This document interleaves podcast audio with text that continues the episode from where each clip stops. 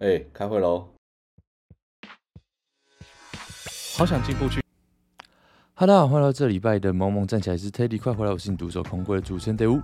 哦，下礼拜呢是美国的劳动节，所以这个 weekend 会是一个嗯长周末，所以如果是在美国的听众，好不好？跟大家先说一声这个劳动节快乐。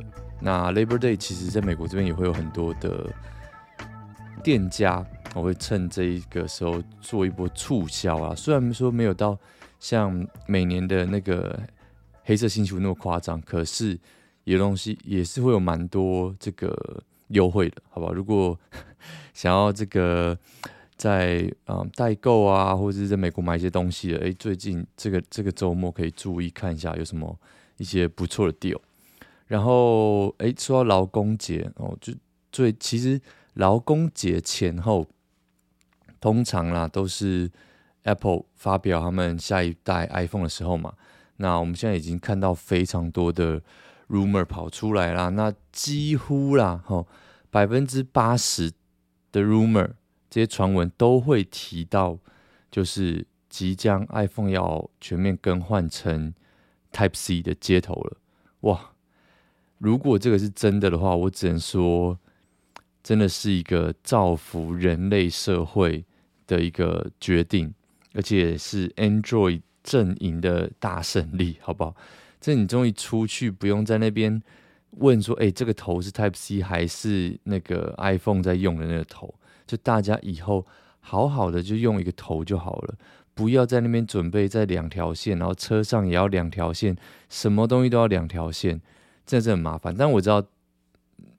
如果你知道，就就全部都是用 iPhone，你身边也是用 iPhone，可能没有这烦恼嘛。可真的是很麻烦。我相信了，好不好？这这个决定呢，也是对地球非常的好的。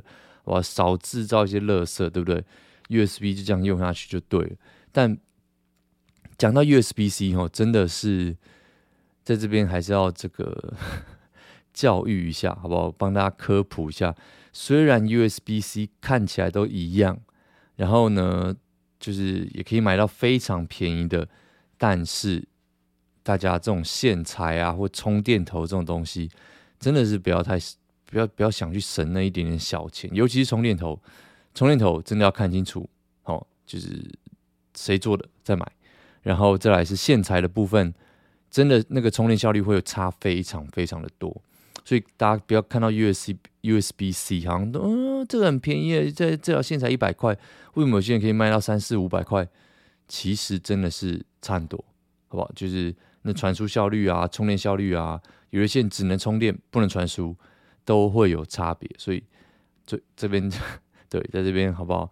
老生常谈科普一下，如果还不知道朋友，大家还是注意一下，好？诚心的在这边劝告，那充电头千万不要省钱。哦，不然哪一天烧起来，或者是过热，或者是怎么样，真的都是得不偿失。好，那讲到手机，这礼拜有一个很有趣的新闻啊，跟算是跟我现在住的地方是洛杉矶嘛，息息相关的，就是嗯，洛杉矶呢，他们他们是要准备考虑，哦，禁止店家不收现金，或者是禁止店家。呃，英文就是 cashless 嘛，就是完全不收现金这件事情要被 ban 掉了。哦，为什么呢？其实很简单嘛，因为就是会他们会觉得说这样子会造成呃很多人他就是有点像是你在差别待遇嘛，对不对？比如说这个老人家他就是不会不不会用这些 Apple Pay，对不对？那他甚至也没有卡，或者是比较一些低收入的。他根本就没有银行账户，可是你现在一大堆店都在那边跟自己贴一个 cashless，那你叫这些人要怎么去你店里消费？当然了，你会说，哦，美国就是一个超级无敌这个塑胶货币国家，到走到哪里都在刷卡，是没错。好，可是就是你也要想象到，那是我们嘛，比如说大部分的中产阶级，可是真的。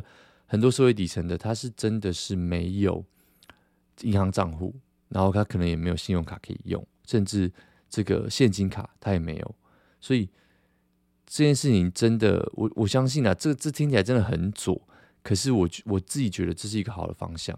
就尤其是像比如说，你知道很多去过中国的朋友都说，哎天哪，那边真的是完全你连现金都，如果你没有这个微信支付或支付宝的话，你真的是完全寸步难行，去到哪里都没有办法，还要跟那个当地民众借。借这个微信支付来刷，然后他又要绑身份啊什么，就是对外国人来说是一件非常非常不友善的事情。所以我觉得现金还是有它存在的那个价值啊。那当然，我们看回来，就最近这新闻出来之后，就很多数据跑出来嘛。像现在，在这个美国这边，现金使用率是多少？哦，大概其实啦，只有百分之二十哦，大概。每五个人里面会有一个人，他在做交易的时候是用现金的。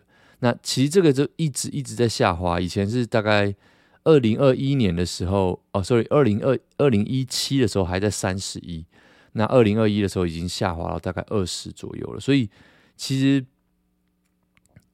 可以看得出来，就 pandemic 就疫情这件事情真的是造成非常非常大的影响了。那我相信现在应该是更少了。就是，嗯，去年十月做的一个调查，然后他们是说，嗯，每十个美国人里面有四个已经现在完全身上不带现金了。当然了，我就是我身上还是平常我消费习惯，我这样我可能百分之真的是百分之九十的时间是用刷卡，可是我身上还是会带现金，因为有时候真的是。没办法，就是真的需要现金，我还是会带一点点现金在身上，可是真的是非常非常少，真的走到哪里到处都是已经刷卡了。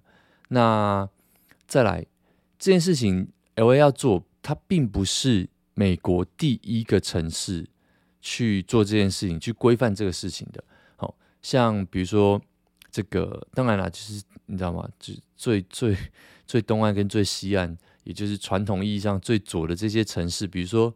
呃，旧金山啊，纽约啊，费城啊，华盛顿 DC 啊，这些地方，他们其实都已经通过了这个法律，就是要不就不准哦，你自己在那边说，不管怎么样啦，就是每一间店一定要可以收现金这件事情。那当然，你转过来，在这个商家的立场想，就是他们会觉得这件事情，第一个真的很麻烦。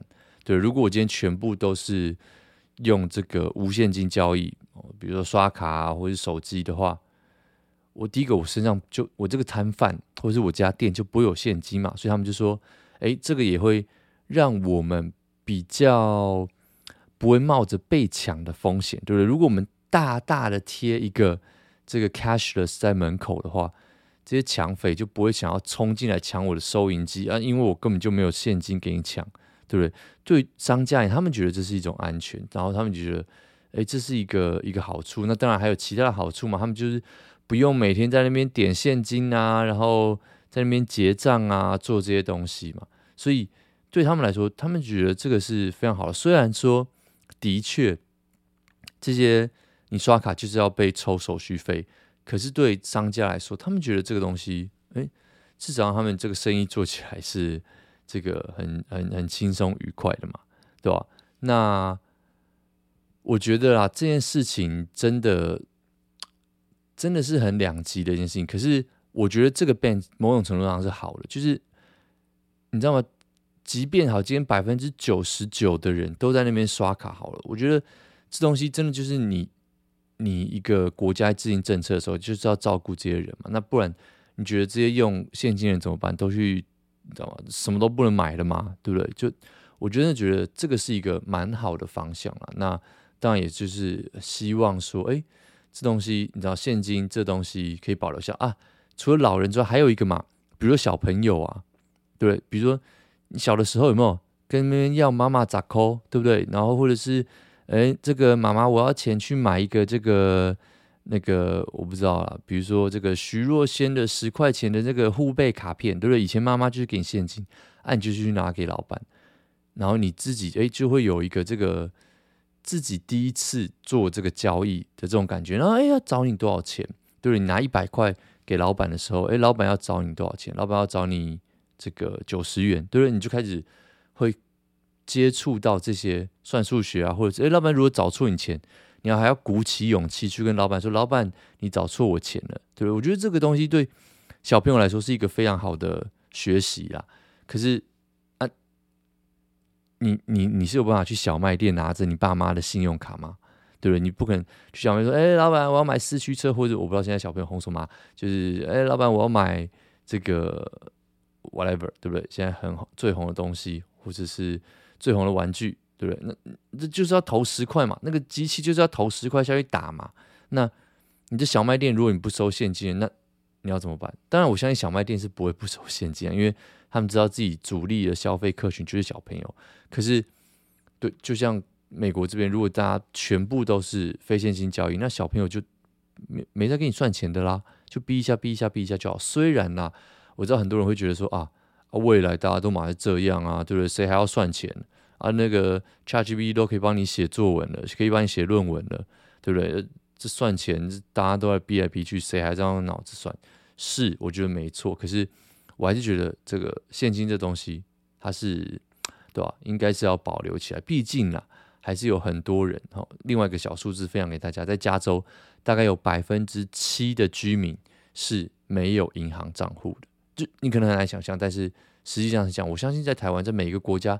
都会有很多没有现金账户的人，没有银行账户的人，那他们要怎么生活？这个就我觉得算是某种程度上政府要去思考的课题啊。所以我个人是觉得，哎，这个这法律通过是蛮有趣的，还蛮好的。好，接下来第二个跟大家分享蛮有趣的新闻是，这个最近出现很多这种简写，像很红的。最近叫做 RTO，什么叫 RTO？Return to Office，对，又来了，好不好？又来了。这些美国大公司呢，再度，哦，这个应该算是第三波了吧？就是逼大家回办公室的这一个浪潮。哦，比如说像这个 Facebook 现在叫 Meta 嘛，Meta，还有这个 Goldman Sachs 啊，很大的银行啊，然后他们现在最近又再度。哦，再度 push 大家要回到银行，像我们之前也说过嘛，就 Zoom 叫大家要回去上班，就是一件很讽刺的事情。可是的确，这些大公司很多都在呃逼大家回去。那还有另外一个上新闻的就是 Amazon，Amazon 开始现在跟大家说，这个哦一天一个礼拜一定要进公司三天，如果你不做的话，诶，他们 HR 很呛哦，因为很多工很多很多很多他们的工程师。你知道是非常抗拒这件事，他们之前就一波两波就到叫大家回来上班，可是成效还是不彰嘛。听说里面现在大概还有大概一半到三分之一的桌子都还是空着的，因为大家真的你知道吗？就 remote 习惯了，远端远端工作习惯，真的是非常不想回到办公室。那这次 Amazon 他们就说算是闹重话了啦，他们就说，哎，这个如果你不回来的话，哦，那。我相信你在这个公司也混不久，或者是说你你也没有办法，知道吗？升迁，你的升迁之路也不会多顺畅。就他们就讲了大概类似这样子的重话，就跟大家说：“哎，你最好是知道吗？滚回来公办公室里面哦，哦，要不然你就要对不对？不是你滚回来，就是你要滚蛋，你自己选一个。那当然，有些人就因为这样离职了嘛。那可是你可以看到很多大公司还是陆陆续续、陆陆续第三波。”开始要把人叫回去，我觉得这个是一个非常有趣的现象，因为很明显的，你就看到这些大公司现在分成了两派。第一派就是我们刚刚提到这些嘛，Meta、Amazon 啊，甚至 Google 啊，开始叫员工回来，就一个礼拜至少，对不对？你要回来个两天或者三天。那另外一边呢，比如说呃，比如说 Airbnb 啊、Dropbox 啊、GitLab 啊、Okta 啊，或是呃 Atlassian 啊这些。他们就说，他们好、哦，这个他们从此以后就要转型成为 remote first，或者是这个呃 office optional 的公司。就哎，这个你不一定需要这个真的是百分之百 remote 啊。可是比如说特定特定的时候你要进来啊，那就像就会跟这个 Amazon 他们做出区隔。我觉得这个是一件很有趣的事情，因为这些小公司，你知道，它比如说它本来可能它的竞争力，或者是它对人才的号召力，它可能就真的是它薪水就出不了，比如说 Google 啊、Meta 啊、Netflix 那个等级。可是，比如说哦，我今天就是一个非常非常有能力的人，对不对？我今天可能美金赚二十万跟二十五万。那一般人都会选择二十五万嘛，可是如果我今天是有小朋友，对不对？我今天要在家里煮饭，我今天要照照顾小孩，我今天要送小孩去上学，或者是我就是你知道吗？疫情的时候，我买了一个荒郊野外的房子，跟我的家庭在这边过了开开心心的生活。那二十五万进办公室跟二十万可以 fully remote，对我来说，这个二十万它可能就是非常非常非常有竞争力的一个 offer，所以。我并不觉得是一个坏事。那我觉得这个算是分歧的道路了。再这样走下去，其实也没有什么不好了嘛，对不对？就就青菜萝卜各有所好啊。如果你今天是要追求这个超级嗯、大公司，然后这个 top tier pay 的，对不对？要要赚的这个盆满钵满的，那你当然就可能要要要进办公室。那相对的，你或许就要有一个在市区租一个比较贵、相对比较贵的房子。对，那当然了。如果你今天去 fully remote，那你就可以住在任何你想要住的地方。那你可能就可以当一个这个数位游牧民族。虽然我们之前也讨论过，数位游牧民族的生活可能不是你想象的那么美好。可是就像刚提到嘛，每个人都有每个人自己的需求。我觉得这个是一个嗯蛮好的未来的方向啦。可是就像是这个，我们刚刚一开始讲到了嘛。这东西真的会变成两波完全不同的方向，那就是各公司要怎么样来把自己放在这选边站，那就是考验这个老板的智慧，跟他到底想要嗯去顾到什么样的人。好，那这以上呢就是两则这礼拜很有趣的新闻啦。如果喜欢的话，记得到 Apple Podcast 刷个五星，留个言，Spotify 也可以刷个五星，然后 Instagram 都可以找到我们，追踪留言、聊天、打屁都可以。那我们就下期见喽，拜拜。